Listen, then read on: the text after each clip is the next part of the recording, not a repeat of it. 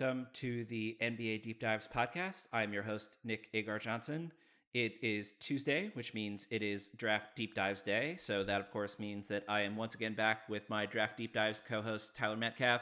Tyler, how are you doing on this fine Tuesday afternoon?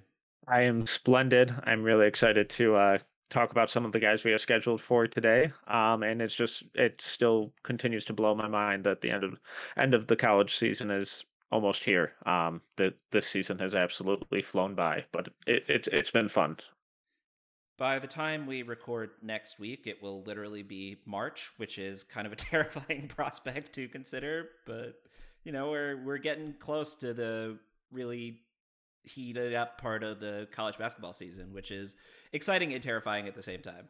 Yeah, and you know that, that that's when we re- when we really get into uh the the thick of things and stuff starts becoming a lot more real and stuff's going to pick up and more and more eyes are going to be on these guys. So it, it will be exciting to see who ev- elevates their game even further and um, if anyone kind of tails off and if anyone kind of comes out of nowhere to be the the the march uh, darling that we get pretty much every year so now that we've talked about March Madness and March Darlings, let's move on to talk about someone who is nowhere near the college basketball scene because, of course, that's the transition that we want here. So today we are going to talk about Tyler's most recent article over at No Ceilings NBA. So be sure to check that out. No Ceilings NBA is the new URL for our new venture. So today we're going to start out by talking about Gabriel Procida, who you wrote your most recent Friday screener piece on over at No Ceilings. And he's someone who has a really interesting scoring game. And so you discussed his scoring versatility. He's someone who certainly can light it up from long range, but that is not all there is to his scoring game by any stretch of the imagination. So, Tyler, why don't we start out with a brief summary? What are your thoughts on what you've seen from Procida so far this season? And he's quickly emerged as I think my favorite international prospect this season, um, which is really saying something considering you know the the names that were ahead of him coming into the season where you know entering the season i kind of saw him as maybe just a fringe draft guy um and just a long-term option but the offensive versatility the scoring versatility that he's shown all season has been so incredibly impressive and there's skills and tools that aren't really that difficult to see translating to the NBA. Um, yes, he's a very good shooter from outside, but that's not all he does. And I know that he'll get the label of foreign white shooter thrown on him, but he's way more than that with his craft, his balance, his footwork, his ball handling. His ability to change angles and speeds is really special and is just a, a really cool scoring arsenal for an off-ball guard who yes, he can knock down open catch and shoot threes, but then he can also attack closeouts, score in transition, create out of the pick and roll, and score on the move. So it, it's a really well-rounded arsenal that he brings to the table um, that not a ton of players his age show as consistently as he has this season. So I suppose after your love for Tre Mann last season, it was only natural that you gravitated towards your favorite international prospect being someone with an excellent step back. But I think it's also important to mention, as you did, that his shooting game from long range is nowhere near all there is to his offensive arsenal.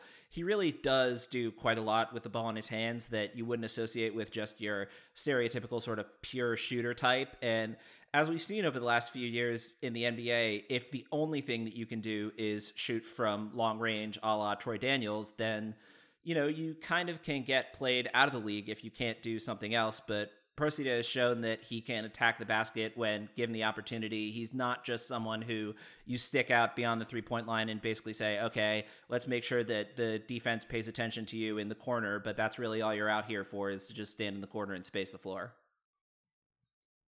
Exactly. And being a great shooter is obviously an awesome skill and a really important one to have in the NBA. But if you can't do anything off the dribble, you become much easier to defend because defenders can just close out aggressively, run you off the line because they know that you can't do much of anything once they run you off the line. Where, you know, when it comes to Procida, he's more than happy to attack closeouts and get in the mid range where he can create with step backs or fadeaways or even really attack the rim. And he, he has a lot more vertical pop um, and explosiveness to his game than most people will initially give him credit for.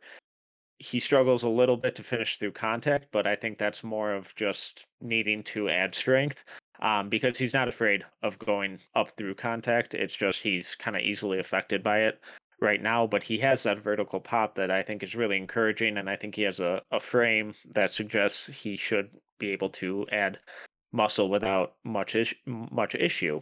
But his his ability to attack closeouts and get to his spot, or pump fake, freeze the defender, take one dribble, and then step take a four foot step back into a three it, it's just a, a really difficult skill set to defend because you, you don't necessarily know where he's attacking, where he's going to shoot from, and he can launch himself at so, so many different angles that it's a, a really difficult shot to contest. So, not to just make the obvious white guy shooter kind of comparison, although at least this isn't mm-hmm. a white European shooter comparison, so maybe I get a little bit more leeway here. But we talked about this with Corey Kispert a lot last year when we were mm-hmm. reviewing last year's draft prospects that he's someone who is I argued that he was an above average vertical athlete for his draft class and that's not exactly something that you would assume when just looking at him as a six foot seven white dude but the fact that he has that vertical pop was really encouraging in terms of his projection to be able to do more than just stand in the corner and shoot spot up three pointers and Procida definitely has a similar sort of athleticism where maybe you wouldn't expect the player of that archetype to be that kind of athlete, but he is a really solid athlete and probably projects out to at least average at the NBA level, if not maybe even a little bit above average for his position. Yeah, and I feel like so in, in the half court, he struggles to show off as much of that vertical pop right now because of that lack of strength. And he he doesn't always necessarily attack the rim with that you know that that as much aggression um but when he has a clear lane or is in transition that's when we really see it and he's you know his eyes are almost on the rim. It's like oh, okay this guy can get up. At six seven he's got some lift to his game and once he adds more muscle i think we will continue to see more of that um in his game because like i said earlier he just kind of currently struggles to finish through contact because of that lack of strength. But right now, where I think his explosiveness really shows and really shines is how he gets into a step back and his ability or when he gets into a step back he puts so much explosion into that right foot when he plants it he his shin angle is really low he gets really low in a squat and launches off that right foot, which creates a ton of space. And he does this out of the corners, he does it in the mid range, he does it from the top of the key, and he can launch it, you know, straight backwards at a 45 degree angle, straight to the side. It, it's a bunch of different ways that he explodes off that right foot that I think it, it's really encouraging for his his long term um, you know, shot creation and shooting versatility because if he just constantly went back at the same angle, then it's okay that this is the shot the guy's going into. But he's you, you don't always know where he's going off of it, and when he does explode off of it, he generates so much space, and then has the springs to once he does or the, the second his feet both his feet land in that step back he's immediately rising up for the shot so it, it's just a, a really impressive and um kind of surprising springiness to his game. So you mentioned this in the article, but I did want to make sure to highlight it here because I think it's really important. You mentioned how there's been this proliferation of step backs in NBA and college and international game over the past few years just due to how much space players can create with that kind of shot. But because it's become such a common shot, it's a little bit more difficult to sort of distinguish the good ones from the great ones in terms of step backs and also, you know, the good ones from the mediocre ones. But really mm-hmm. for Procida, it's just as you mentioned, how much space he can generate on that step back, how he can get to that step back from a variety of different angles, how it's not just a way to create shots for himself from beyond the three point line, but also something that he uses to his advantage in the mid range. And, you know, again, it's not particularly surprising to me that you have fallen in love with a prospect who has a great step back, but it's certainly a highlight for Procida and something that will be huge for him in terms of his shot creation at the NBA level. Yeah, and and I, I think it's funny that that you keep bringing it back to that you're not super surprised by my affinity for him because listeners from last season will remember my affinity for Tre Mann, and it, it's not he doesn't have that same flexibility where he's really overextending with that right foot and then launching back the same way that Tre Mann has mastered. But it, I, I think it's a little even more explosive where he's really jumping back into it um, and generating a significant amount of space. When, when you, I, I want to throw something at you.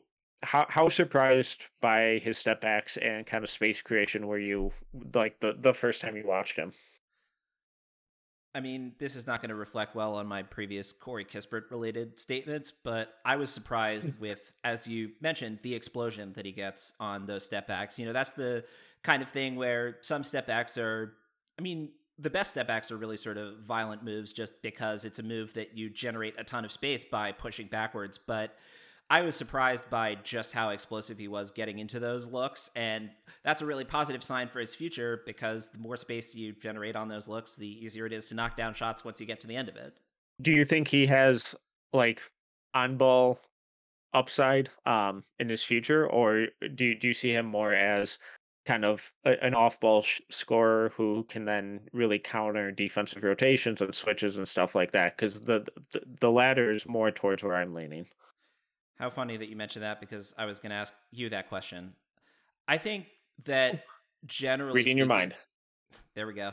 I think that generally speaking, as came up when we have talked about Jaden Ivey throughout the season, I'm more optimistic about players being able to develop more on ball juice if they have at least certain skills that bode well for them to be able to do something with the ball in their hands. So I'm optimistic about him having some upside on that front, but really for me, I mainly see it as right now he's someone who I can project to be a bucket getter off the bench who, because he has at least a little bit of on ball juice, he's not someone who you are afraid of having the ball in their hands, but I think that at first he's probably just going to be more of a 10 to 15 minute a game flamethrower slash shooter off the bench. And then, depending on the team situation, maybe he gets more opportunities to have the ball in his hands. But I think that's a skill that he needs to develop more rather than what he has right now. But I am pretty optimistic about his potential to do that, especially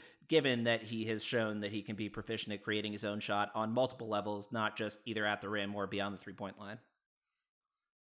Yeah, that that's pretty much where I'm landing right now with him too, because I I think the the off ball shooting is a, a, real weapon, whether it's spot up or off screens. I, I really love the way he moves off ball, um, especially running off screens. There's a d- deliberateness to it, and um, athleticism and explosiveness to his movement off ball, which I think is r- really important to his game. And then how he can use that those on ball scoring skills that we've kind of outlined as an off ball scorer. I know that kind of sounds like an oxymoron, but to use that to then attack closeouts and rotations and mismatches as a secondary guy, I, I think is going to be really special because I, I just don't think he has the, the the requisite playmaking skill um, to really be a you know a, a quote unquote primary operator. Um, even though there are some passing encourage or some encouraging signs with his passing, I think.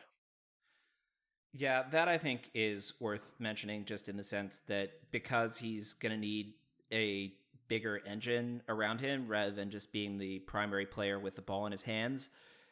I guess that sort of limits his avenues to playing time in one sense, but on the flip side, I think that you know he's going to earn most of his playing time on the floor by being a shooter plus in the sense that he's not just a shooter he does other things with the ball in his hands yes. he's someone who if the ball is swung to him you can reliably say that he's not going to make a terrible decision most of the time, but certainly early on, you're primarily going to have him out there for his shooting punch. So it really becomes a question of, you know, what team does he end up going to and how much does that team let him have the ball in his hands? Because if he starts out his NBA career and has a couple of seasons where he shoots 40% from three on a decent number of attempts and isn't a liability when the ball is swung to him, then, you know, that would presumably lead to him getting more opportunities with the ball in his hand down the line. But he's going to have to, I think, earn his way into an NBA rotation first before he gets too many of those opportunities. But I mean, he will at least be able to show something when the ball is swung to him rather than just sort of panicking about, oh no, this guy's going to have to try and dribble the ball. What's going to happen now? I think that's really important because he, he's one of these guys that's going to force defenders to make a decision. Whereas elite shooters, they're al- almost an automatic hard closeout, run them off the line, make them do something off the dribble. Bad shooters, it's a short closeout, contain them. If they shoot it, so be it.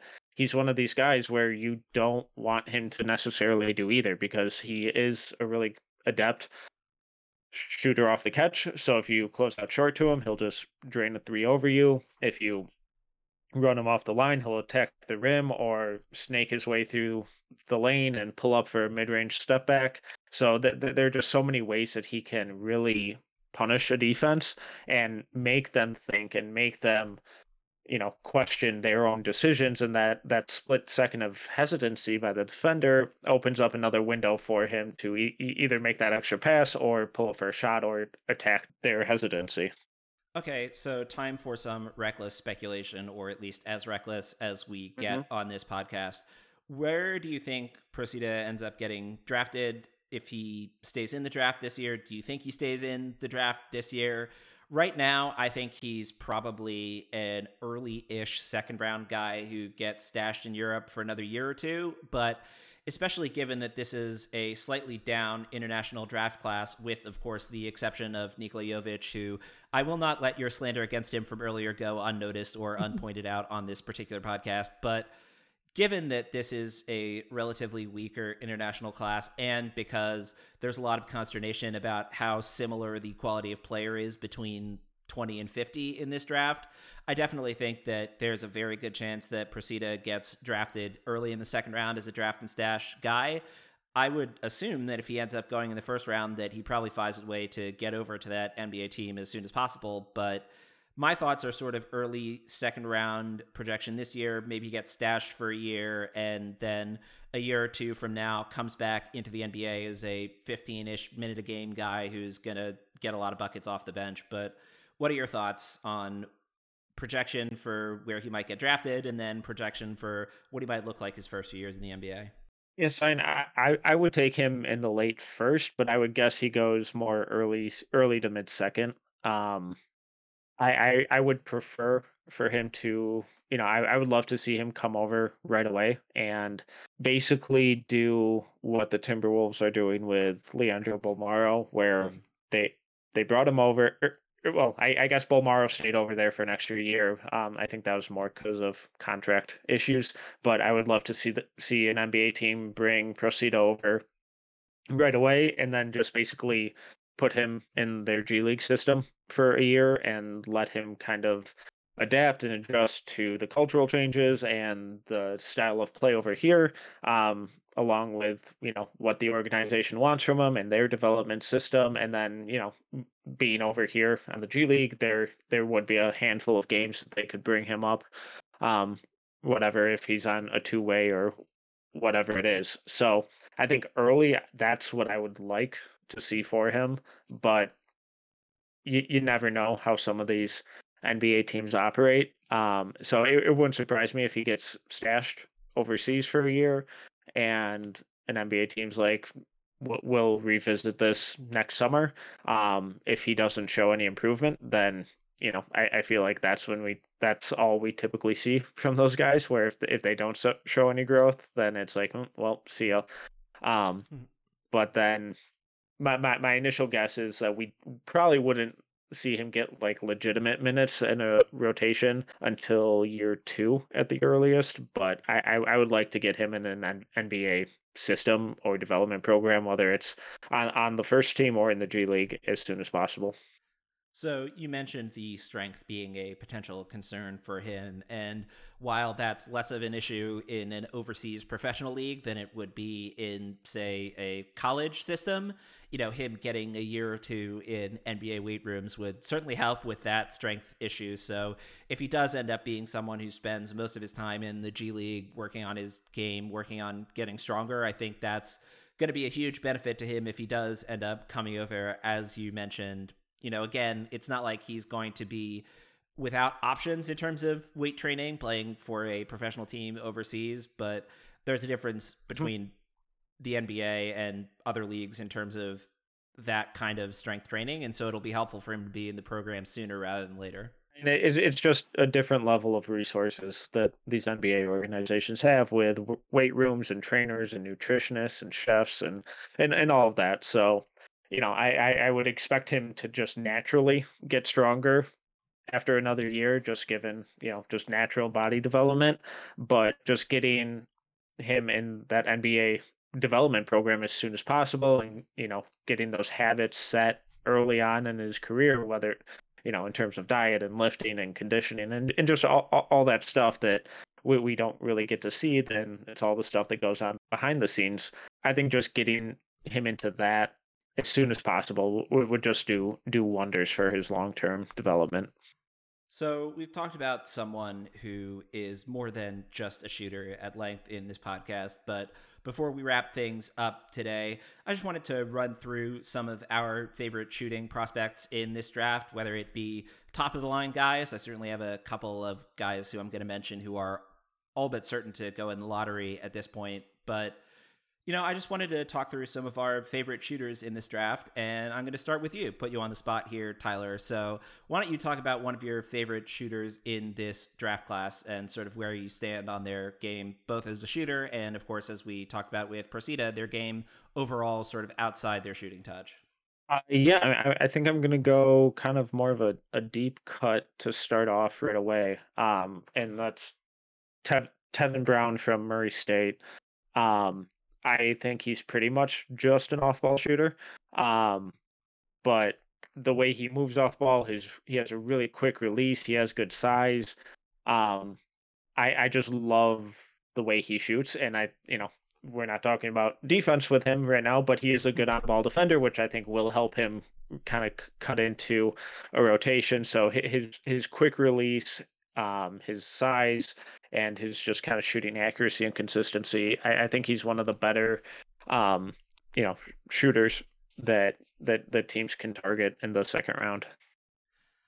Yeah, so mainly the reason that I wanted to say that these guys are not just pure shooters is because oftentimes you have to be able to bring something else to the table. So I think Brown is a great player to discuss, and I think it is important to discuss his defense as well because a lot of times we talk about 3 and D players and certainly the guy that I'm going to bring up first is someone who fits that mold almost to a T but you know, you can't just be a Ryan Anderson or a Troy Daniels out there. If all you can do is shoot three pointers, then teams will find a way to exploit that and take advantage of it. So for Tevin Brown, the fact that he can provide that defense is really a huge boost for his NBA future. That being said, the fact that he's primarily an off ball guy just means that he won't have the same kind of juice that we were discussing with Procida in the sense that you can rely on him to be decent with the ball in his hands, make a good decision, maybe even drive an attack, a closeout if that's the right move in that moment. But the fact that he can provide value as a spacer on one end and as a high level defender on the other end, I think makes him someone who definitely has a serious chance in the second round. And of course, this is ultimately the draft deep dives podcast. So the fact that I'm going to talk about two sort of mainline guys maybe doesn't fit into that, but Tevin Brown does. So thank you for bringing him up. Absolutely. So the first guy that I wanted to talk about as a shooter is Bennedict Mathurin, who he has cooled off a little bit recently from three point range, but and this is cheating a bit, but if you remove his one poor shooting performance against Arizona State, he's still at 40% three point shooting for the year. And he's someone who was probably a back end of the first round kind of player last year, but came back to school at Arizona for one of the best, if not the best, teams in college basketball this year. And seems pretty clear that he's going to be a lottery type pick now. Someone who doesn't have as much on ball juice, but is a very well developed shooter who will space the floor right away and also provide serious value with his defense. And he's someone who I think is kind of like a fifth starter type in the sense that, you know, he's not going to be the primary guy for a team, but he's going to fill in, play great defense, and knock down a lot of shots from three point range.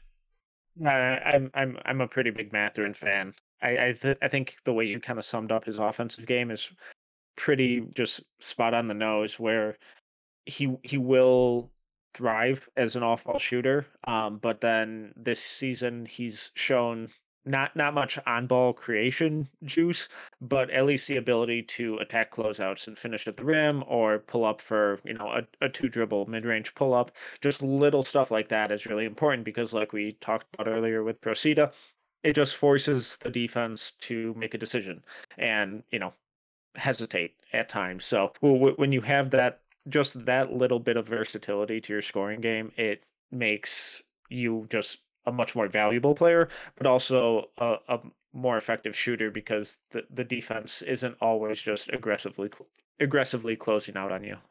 All right, back over to you. Who's your second shooting prospect in this draft that you want to talk about today? All right, so I the percentages don't necess- necessarily reflect this. Uh, 38.5% from the floor, 31.6% from three. But I, I think Max Christie is going to be one of the best shooters to come out of this class. Um, the the way he moves off ball, the way his mechanics look on every single shot, they look perfect. Um, I, I think just as he continues to get stronger, he's just going to be one of the most consistent shooters out of this draft, um, and I refuse to believe otherwise. So, not to go back to the well again, because this is a comparison that I make constantly, but Max Christie is kind of the opposite of the Derek Williams fallacy, where the fact that he's not shooting well from three point range doesn't reflect what he shows on film with the crispness of his shot, the repeatability of it, and just how good his shooting motion and mechanics look. And you know, something else that we've talked about, which is, I guess, the Tyrese Halliburton corollary, is the shot doesn't exactly have to look pretty all the time to go in. You know, if it goes in at a high rate, then you take it, even if it's not the prettiest looking shot. But the prettier looking shots are easier to sort of conceive of being repeatable in terms of movement shooting. And that's something that will be huge for Christie over the course of his future NBA career. So I'm not as high on him as you are, but I also agree with you that the 38% for the field and 31% overall doesn't really do justice to the kind of prospect that he is as a shooter. And maybe another year in college with numbers that are closer to what we'd expect would lead to him being someone in the Mathurin slash Jaden Ivey mold, you know, someone who was considered a back half of the first round kind of prospect comes back to school and all of a sudden they're considered as a lottery type guy.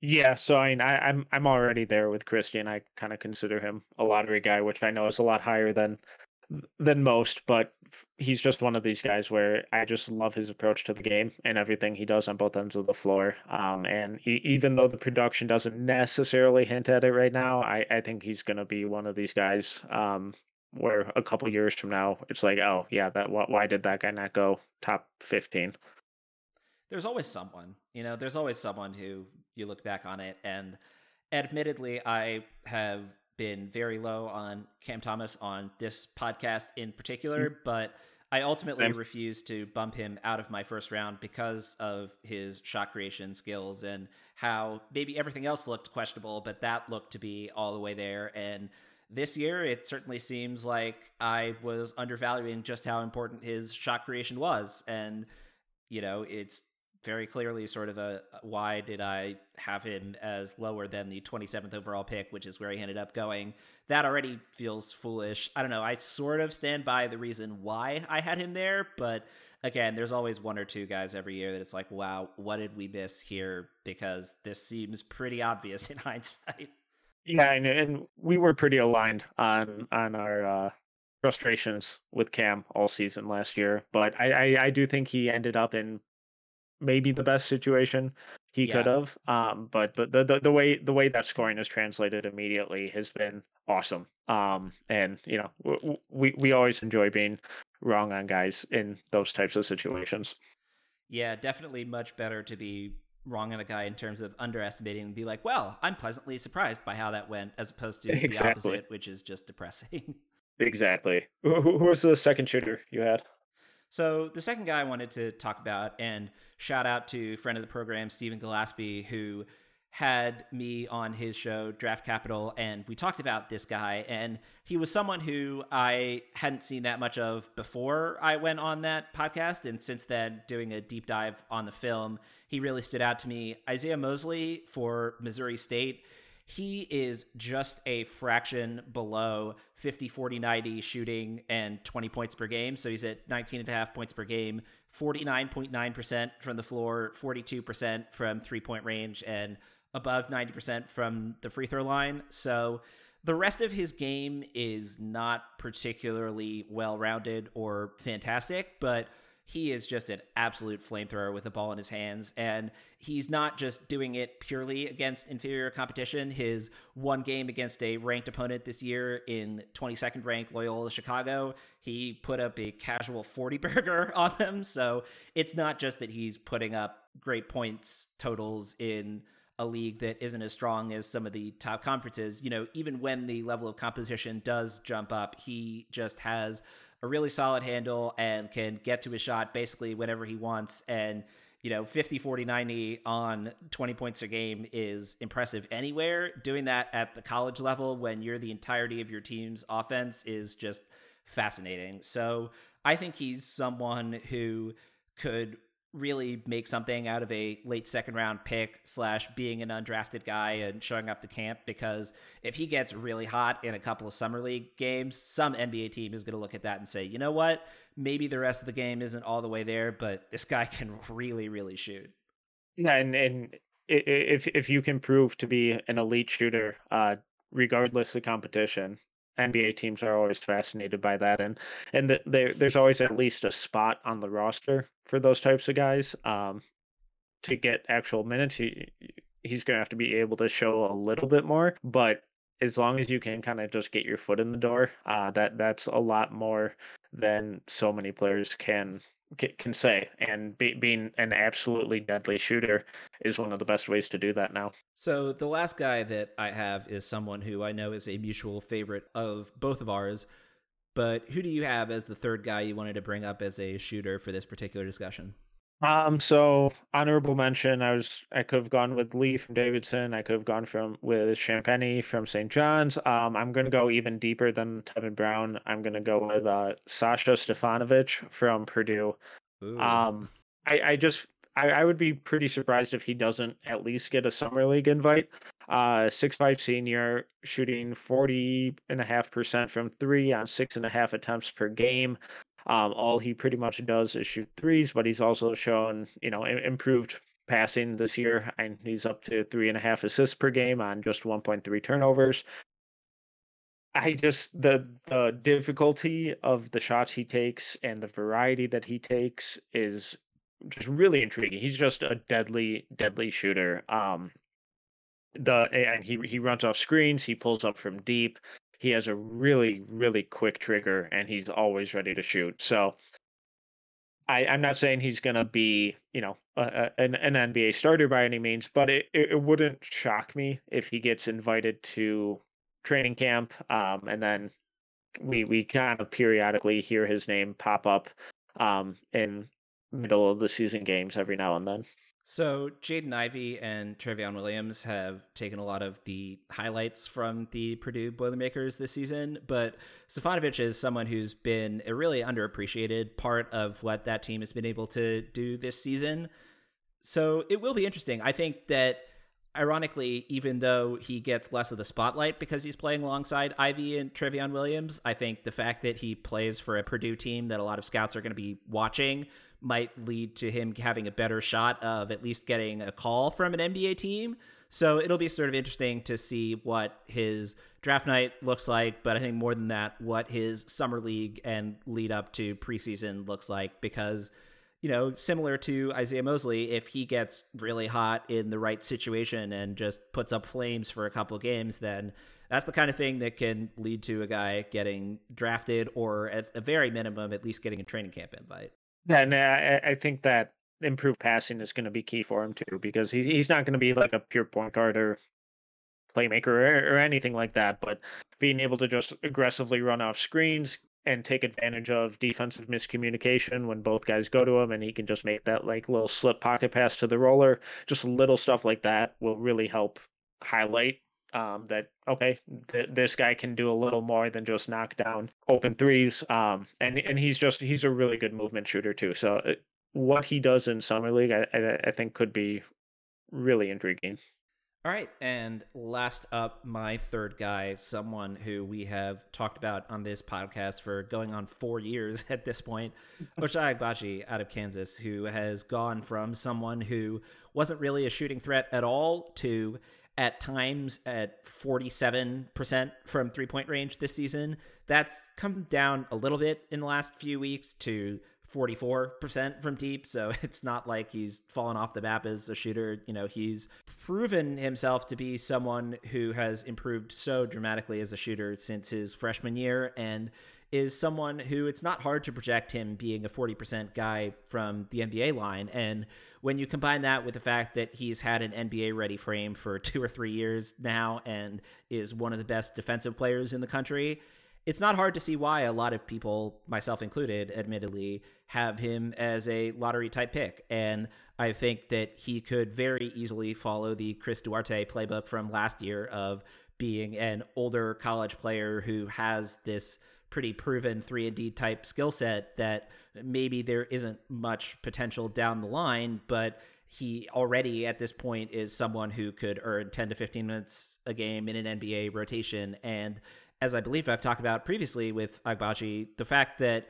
he's 22 years old at this point, you know, leads to teams sort of viewing the potential ceiling as lower. But the fact that he's improved so drastically over the course of his college career, I don't want to rule out anything from him in terms of how high his ceiling might potentially be. But even at this point, with what he's shown in his junior and senior seasons, it's very easy to project him as a really solid three and D option. And who knows, maybe there's more there.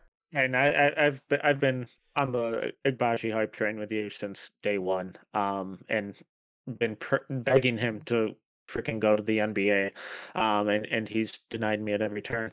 But I, I absolutely love his game, and every season he's improved, and every season he shows something new. Um, the the fact that his shooting has taken such a leap this year, I think, is so encouraging. He's such a smart and competitive team defender. His ability to kind of create on ball and pass and play make and run an offense has improved. I think he's one of the best leaders in the country.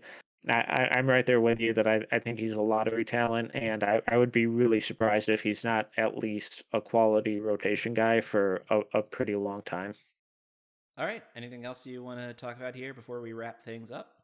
I, I I don't think so. Go go watch these guys. They're fun. Shooting's fun. Um, I'm and then just everything no ceilings. We got good stuff. Go read it. Go subscribe to all of it.